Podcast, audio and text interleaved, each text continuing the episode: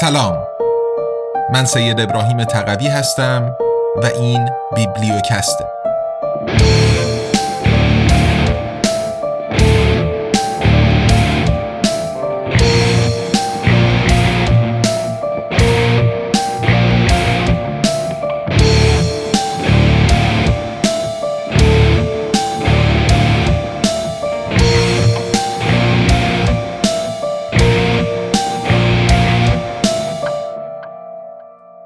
امپراتوری ای قدرت جهانی بیوجدان.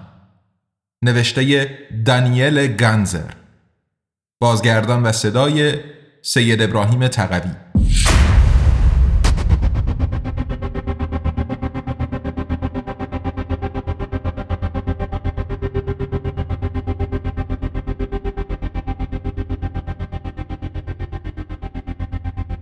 قسمت دوم.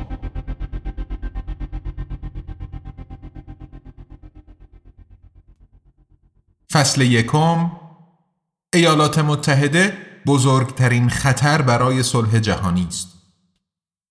ایالات متحده از 1945 یک امپراتوری است.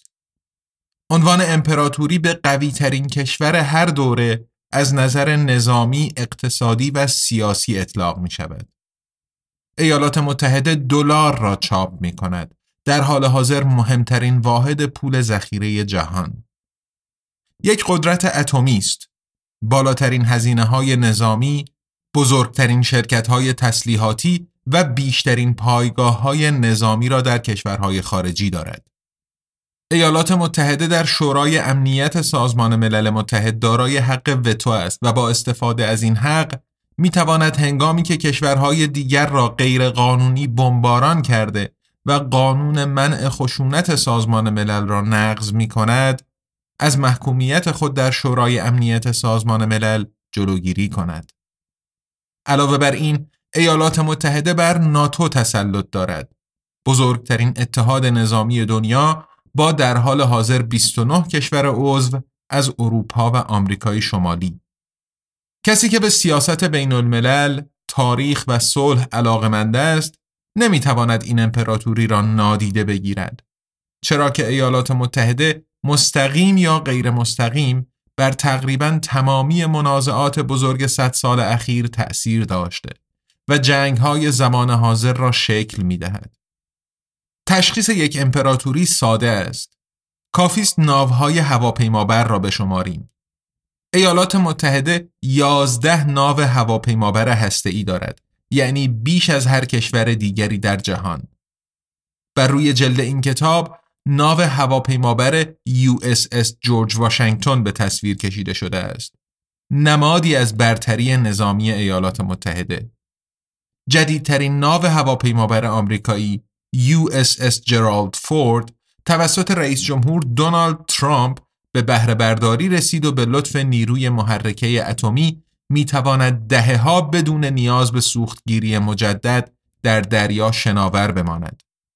USS جرالد فورد با 13 میلیارد دلار هزینه گرانترین کشتی جنگی تمام تاریخ است.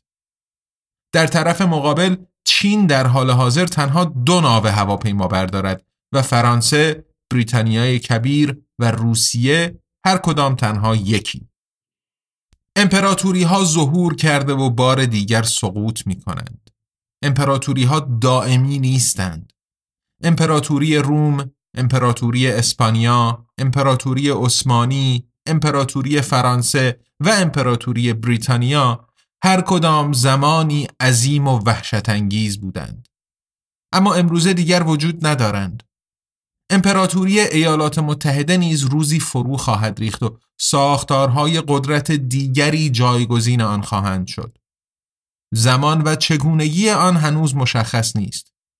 پال کندی مورخ بریتانیایی هشدار می دهد که وقتی ملت ها زیاده از حد برای تسلیحات هزینه می کنند احتمالا فشار بیش از اندازه ای بر خود وارد می آورند.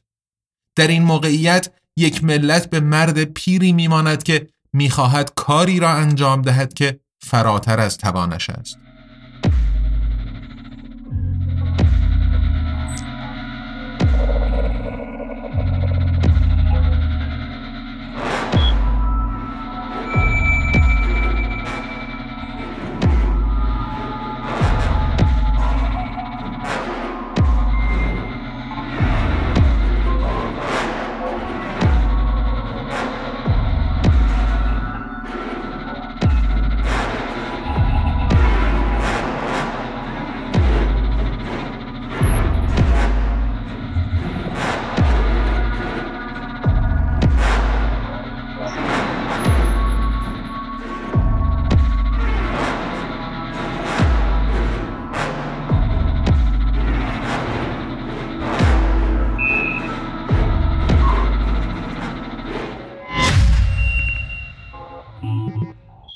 نظرسنجی مؤسسه گالوپ از 67 هزار نفر در 65 کشور جهان کدام کشور امروزه بزرگترین تهدید برای صلح جهانی است؟ این سوال هیجان انگیز را مؤسسه نظرسنجی آمریکایی گالوپ که مرکزش در واشنگتن قرار دارد طی یک نظرسنجی جهانی در سال 2013 مطرح کرد. گالوپ از 1977 به این سو هر ساله یک نظرسنجی جهانی درباره اوضاع جهان انجام می دهد. اما تازه در هزاره جدید بود که محققان افکار عمومی آمریکا به خود جرأت داده و به درخواست شنوندگان رادیویی این پرسش چالش برانگیز را مطرح کردند. در قالب این نظرسنجی در دوران زمامداری رئیس جمهور باراک اوباما از سپتامبر تا دسامبر 2013 بیش از 67 هزار نفر در 65 کشور مورد پرسش قرار گرفتند. به عبارتی این پرسش در سراسر جهان مطرح شد و نتیجه روشن بود. از افراد شرکت کننده در نظرسنجی 24 درصد یعنی حدود یک چهارم جمعیت جهان ایالات متحده را بزرگترین تهدید علیه صلح جهانی برشمردند. بنابر تحلیل بی بی سی این نتیجه ای بد اما نه در کل قافلگیر کننده برای ایالات متحده بود. در جایگاه دوم خطرناکترین کشورها قدرت اتمی اسلامی پاکستان با 8 درصد آرا با فاصله پس از آمریکا قرار گرفت. رتبه سوم خطرناکترین کشورهای دنیا را چین به خود اختصاص داد. پرجمعیت ترین کشور جهان از سوی 5 درصد شرکت کنندگان به عنوان خطرناکترین کشور دنیا انتخاب شد. چین تحت حاکمیت حزب کمونیست جایگاه سوم را مشترکاً در کنار اسرائیل 5 درصد، کره شمالی 5 درصد، افغانستان 5 درصد و ایران 5 درصد به دست آورد. در رتبه های بعدی نیز این کشورها قرار گرفتند. هند 4 درصد، عراق 4 درصد، ژاپن 4 درصد، سوریه 3 درصد، روسیه 2 درصد، استرالیا 1 درصد، آلمان 1 درصد، فلسطین 1 درصد، سومالی 1 درصد، کره جنوبی یک درصد و بریتانیای کبیر یک درصد. گالوپ در این نظرسنجی به دنبال پاسخ پرسش دیگری نیز بود. اگر مرزی وجود نداشت ترجیح می‌دادید در کدام کشور زندگی کنید؟ 38 درصد اکثریت واضح شرکت کنندگان در نظرسنجی چنین پاسخ دادند که ترجیح می دهند در همان کشوری زندگی کنند که در آن به سر می بردند. بیشتر انسانها تمایلی به مهاجرت ندارند و مایلند در حلقه خانوادهشان زندگی کنند. تقریبا همه انسانها به فرهنگ، زبان، اقلیم و غذای میهن خود دلبستگی دارند. اما در میان افرادی که قصد مهاجرت داشتند، ایالات متحده با 9 درصد محبوب ترین کشور مقصد بود. پس از آن استرالیا 7 درصد، کانادا 7 درصد، سوئیس 6 درصد، فرانسه 4 درصد، آلمان 4 درصد، بریتانیای کبیر 4 درصد و ایتالیا 3 درصد در جایگاه های بعدی قرار گرفتند. اینکه ایالات متحده در سال 2013 به عنوان بزرگترین تهدید برای صلح جهانی شناخته شد، موضوع بکل جدیدی نبود. مورخ بریتانیایی آرنولد توینبی در سال 1971 بدون در اختیار داشتن داده های تجربی حاصل یک نظرسنجی قابل استناد اظهار کرده بود فکر می کنم برای بیشتر اروپایی ها در حال حاضر ایالات متحده خطرناکترین کشور دنیاست. توینبی که در جریان جنگ ویتنام می نوشت ادامه می دهد پس از آنکه آمریکا بلا منازع به قدرتمندترین کشور جهان تبدیل شد تغییر تصویر آن در طی سی سال اخیر بسیار ترسناک بوده است احتمالا این تصویر برای اکثریت مطلق جمعیت بشر که نه اروپایی و نه اهل آمریکای شمالی بلکه اهل آمریکای لاتین، آسیایی یا آفریقایی هستند ترسناکتر هم هست.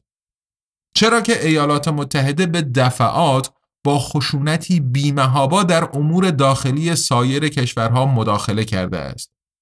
از این رو به نظر توینبی ایالات متحده یک کابوس است. پس از به قدرت رسیدن رئیس جمهور دونالد ترامپ در ژانویه 2017 نتیجه برای ایالات متحده بهتر نشد. مؤسسه نظرسنجی آمریکایی پیو در آگوست 2017 اعلام کرد نگرانی ها از قدرت و نفوذ ایالات متحده در بسیاری کشورها سیر سعودی داشته در حالی که اعتماد به رئیس جمهورهای آمریکا به شدت تنزل یافته است.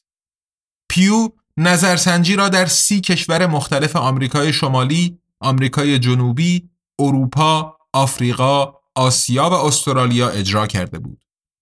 این نظرسنجی نخستین بار در سال 2013 در زمان ریاست جمهوری اوباما و بار دیگر در سال 2017 و زمانی که رئیس جمهور ترامپ در کاخ سفید حکومت می کرد انجام شد. در همان دوران زمامداری اوباما هم ایالات متحده خطری بزرگ برای جهان شمرده می شد. ولی پس از آنکه ترامپ به کاخ سفید نقل مکان کرد، بیاعتمادی به ایالات متحده بیش از پیش افزایش یافت.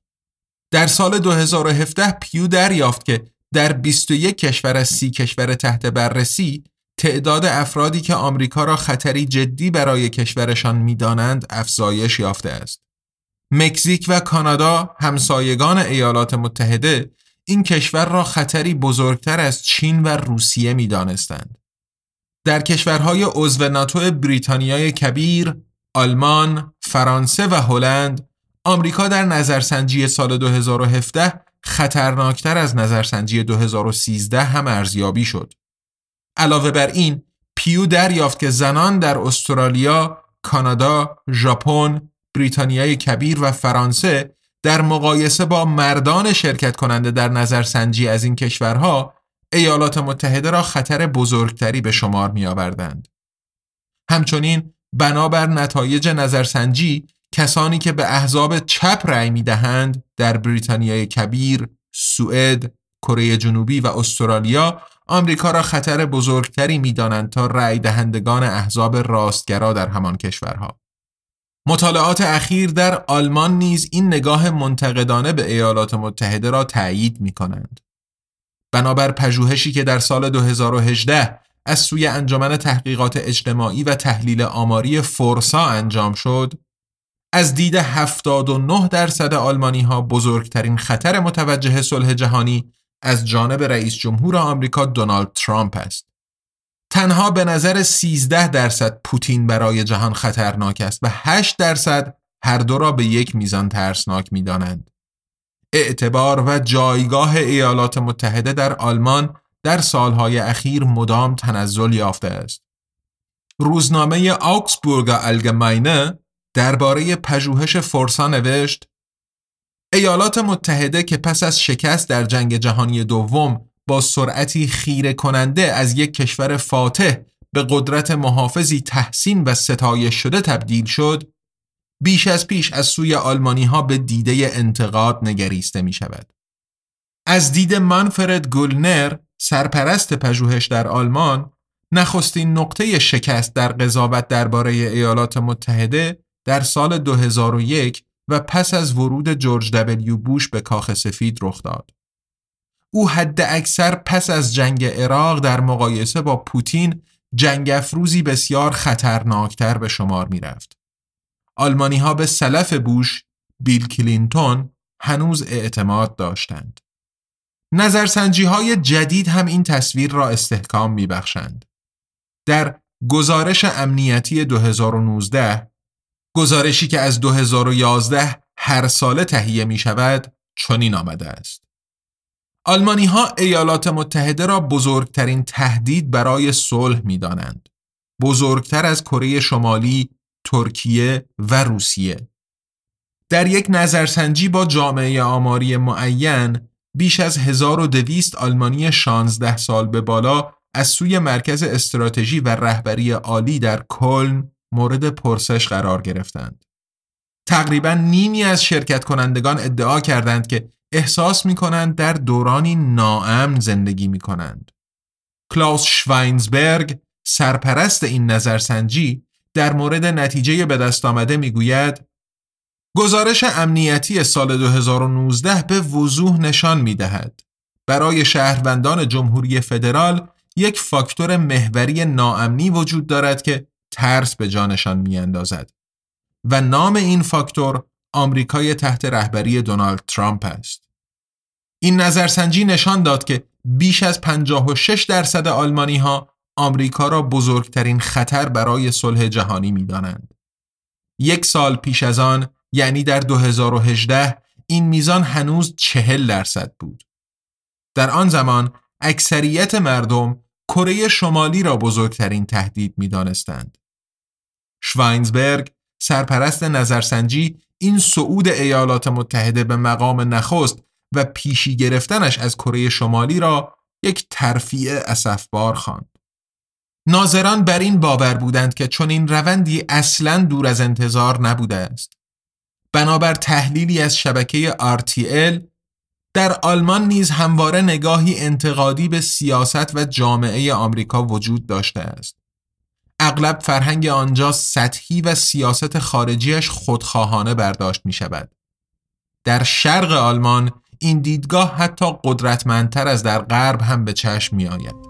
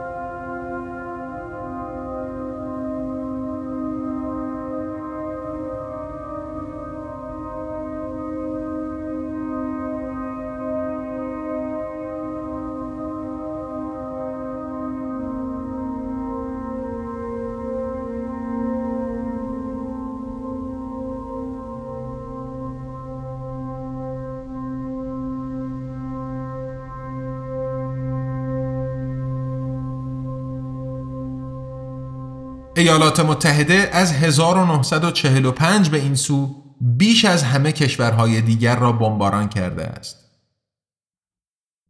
چرا هزاران نفر در کشورهای مختلف ایالات متحده را با فاصله بزرگترین خطر برای صلح جهانی قلمداد کردند؟ پاسخ روشن است.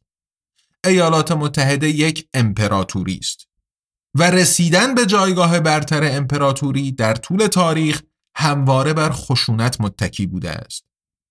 باور به خشونت خود را در این واقعیت نشان می دهد که برخلاف تقریبا تمام کشورهای غربی در ایالات متحده همچنان مجازات اعدام اجرا می شود.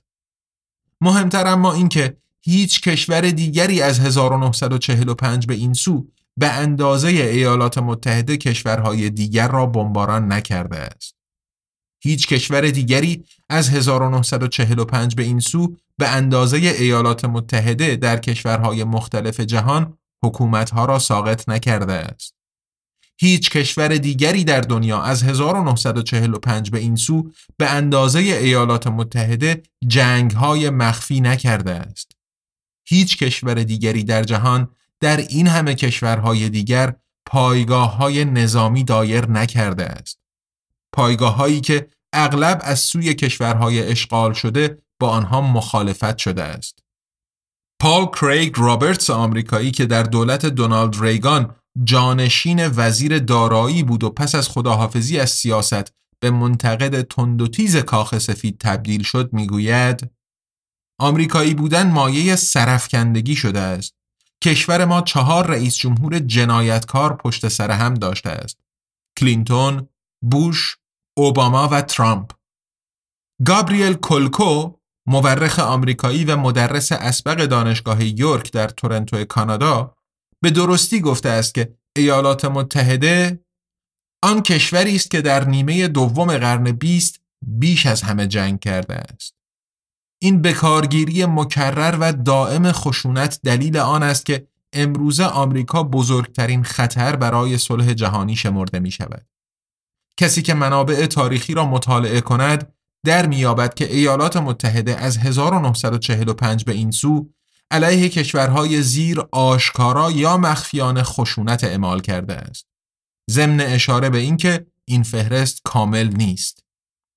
یونان 1946 کره 1950 ایران 1953 گواتمالا 1954 کنگو 1961 کوبا 1961 ویتنام 1964 اندونزی 1965 کامبوج 1969 لاوس 1970 شیلی 1973 گرانادا 1983 لیبی 1986 نیکاراگوه 1981 پاناما 1989 کویت 1991 سودان 1998 سربستان 1999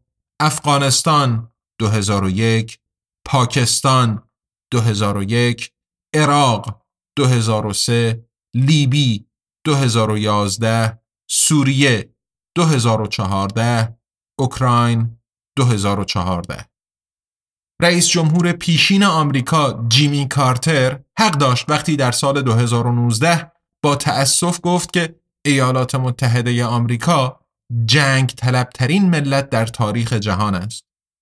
کارتر 94 ساله در جریان یک مراسم مذهبی در جورجیا انتقاد کرد که ایالات متحده تنها 16 سال از عمر 242 ساله خود را بدون جنگ سپری کرده است.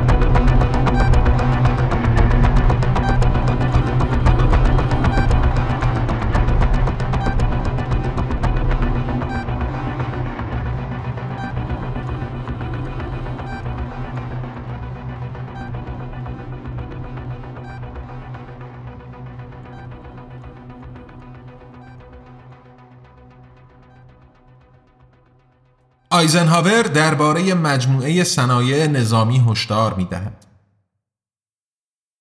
جنگ یک تجارت است. تحت عنوان هزینه های نظامی همه مخارجی دستبندی می شوند که یک کشور صرف می کند تا نیروهای مسلح داشته و جنگ کند. این هزینه ها شامل تهیه و نگهداری سلاحهایی نظیر ناوهای هواپیمابر، تانک ها و مین های زمینی است. از این هزینه ها صنایع تسلیحاتی سود می‌برند که کالاها را تولید می کنند. تأمین مخارج مربوط به تحقیق و توسعه نظامی نیز بخشی از هزینه های نظامی دستبندی می شوند. همینطور مخارج سرویس های مخفی برای نظارت بر ارتش های خارجی و مدام بیشتر و بیشتر مردم خود. و البته که هزینه های صرف شده برای عملیات های نظامی در کشورهای خارجی و همچنین تربیت و مسلح ساختن سربازهای خارجی در مناطق جنگی نیز بخشی از هزینه های نظامی شمرده می شوند. بخش بزرگی از هزینه های نظامی هزینه های پرسنلی هستند یعنی دستمزد و حقوق بازنشستگی پرسنل نظامی در زمان جنگ ویتنام هنوز در ایالات متحده خدمت سربازی برای مردان 18 تا 25 ساله اجباری بود و آنها مکلف به ثبت نام بودند. مردان جوان بسیاری دست به تظاهرات زدند چون نمی‌خواستند به جنگ ویتنام بروند. به منظور تضعیف این اعتراضات در سال 1973 قانون سربازی اجباری در ایالات متحده لغو و یک ارتش حرفه‌ای بر مبنای جذب داوطلبانه نیرو پایه‌گذاری شد. همان گونه که کارمندان آیکیا با این فروشگاه مبلمان قراردادی دارند، سربازان آمریکایی نیز امروزه کارگران مزدبگیر پنتاگون هستند. موضوعی که تا حد زیادی اعتراضات را کاهش داده است. دوایت آیزنهاور که در جنگ جهانی دوم به عنوان ژنرال نیروهای مسلح آمریکا را در اروپا علیه آدولف هیتلر رهبری کرده و در سال 1953 به عنوان رئیس جمهور وارد کاخ سفید شد شناختی دست اول هم از ارتش و هم از سیاست و صنایع تسلیحاتی داشت. به عنوان شخصی از درون سیستم او در سخنرانی خداحافظی خود درباره این به اصطلاح مجموعه صنایع نظامی هشدار داد. منظور آیزنهاور از این اصطلاح شبکه در هم تنیده ارتباط میان صنایع تسلیحاتی، سرویس های مخفی، پنتاگون، لابی ها، رسانه ها و سیاست بود. صنایع تسلیحاتی همواره تلاش خواهند کرد سیاست را تحت تأثیر قرار دهند تا سفارش تسلیحات دریافت کرده و محصولاتشان را به فروش برسانند. کارمندان پنتاگون نیز از جنگ نفع می‌برند چرا که بدون جنگ آنها بیکار می‌شوند. اما هشدار او شنیده نشد. دونالد ترامپ رئیس جمهور ایالات متحده هنگام امضای قرارداد تسلیحاتی بزرگی به ارزش تقریبی 350 میلیارد دلار در سال 2017 با عربستان سعودی در توییتر نوشت شغل شغل شغل و وقتی که ایالات متحده در همان سال جنگنده های F-15 به ارزش 12 میلیارد دلار به قطر فروخت سفیر قطر در ایالات متحده با اشتیاق در توییتر نوشت که این اقدام 60 هزار موقعیت شغلی جدید در 42 ایالت آمریکا ایجاد می کند. آیزنهاور در 17 آوریل 1961 در سخنرانی خداحافظی خود هشدار داد که ایالات متحده از یک صنعت تسلیحات ثابت و در ابعادی عظیم برخوردار است. رئیس جمهور در انتهای دوران زمامداری تأکید کرد این پیوند میان یک تشکیلات مقتدر نظامی و یک صنعت عظیم تسلیحات نمایانگر تجربه جدیدی در ایالات متحده است و صنایع نظامی می توانند با نفوذ بر سیاست مسلط شوند. در شوراهای دولتی باید از خود محافظت کنیم در برابر دستیابی مجموعه صنایع نظامی به توانایی دخالت بدون محدودیت.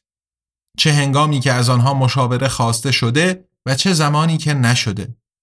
پتانسیل افزایش فاجعه بار قدرت نمایی نابجا وجود دارد و در آینده نیز وجود خواهد داشت.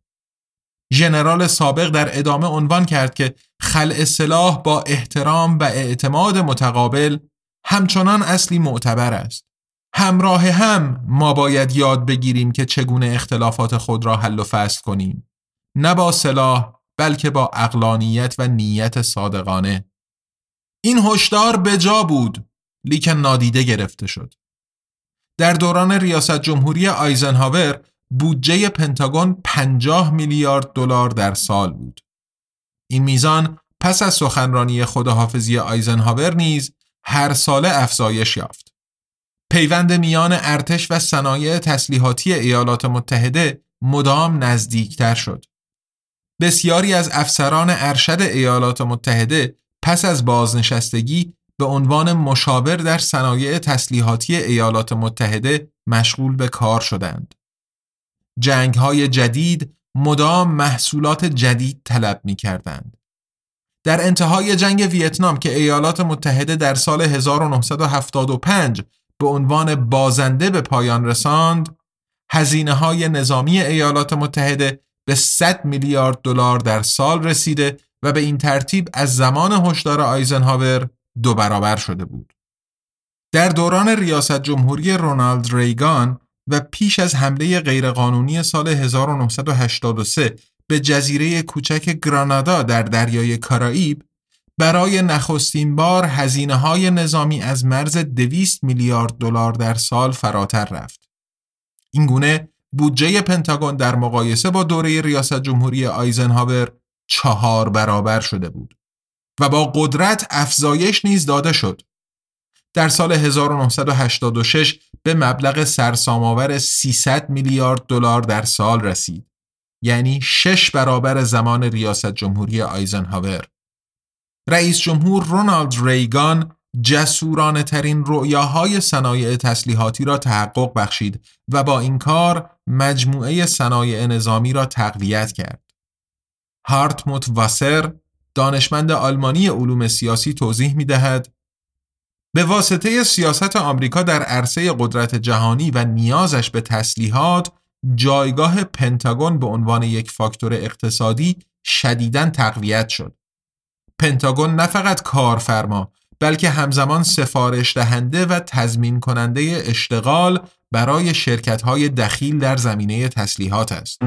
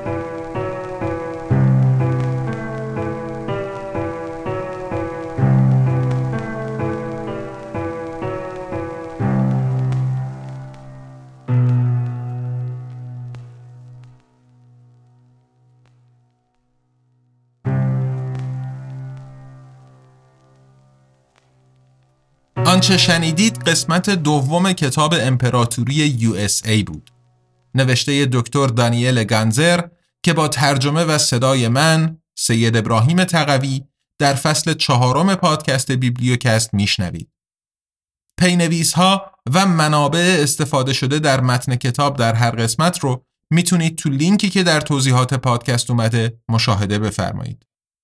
بیبلیوکست زیر مجموعه ای از انتشارات آزادنامگانه.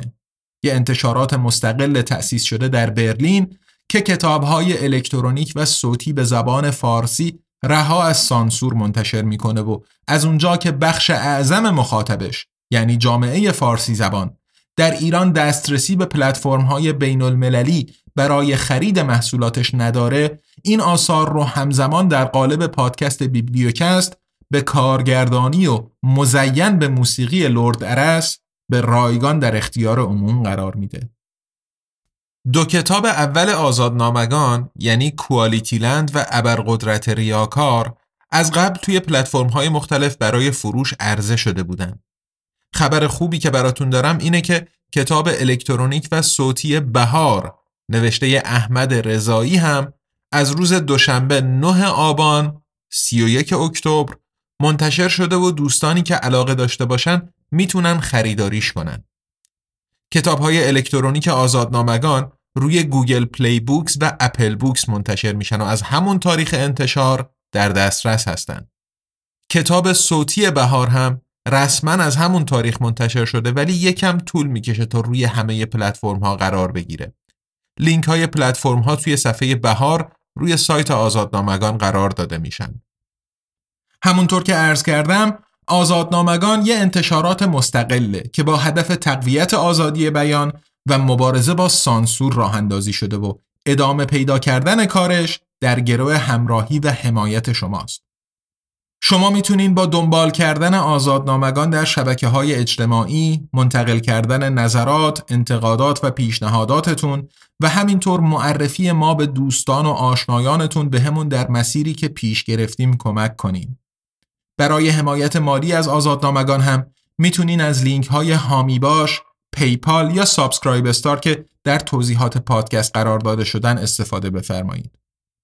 در فصل چهارم بیبلیوکست ما با هفته یک قسمت پنج شنبه هر هفته در خدمتتون خواهیم بود و خوشحال میشیم از دریافت بازخوردهای مثبت یا منفی از شما شنونده های عزیز. پس با ما همراه بمونید تا قسمت بعدی بیبلیوکست ارادتمند 跳个屁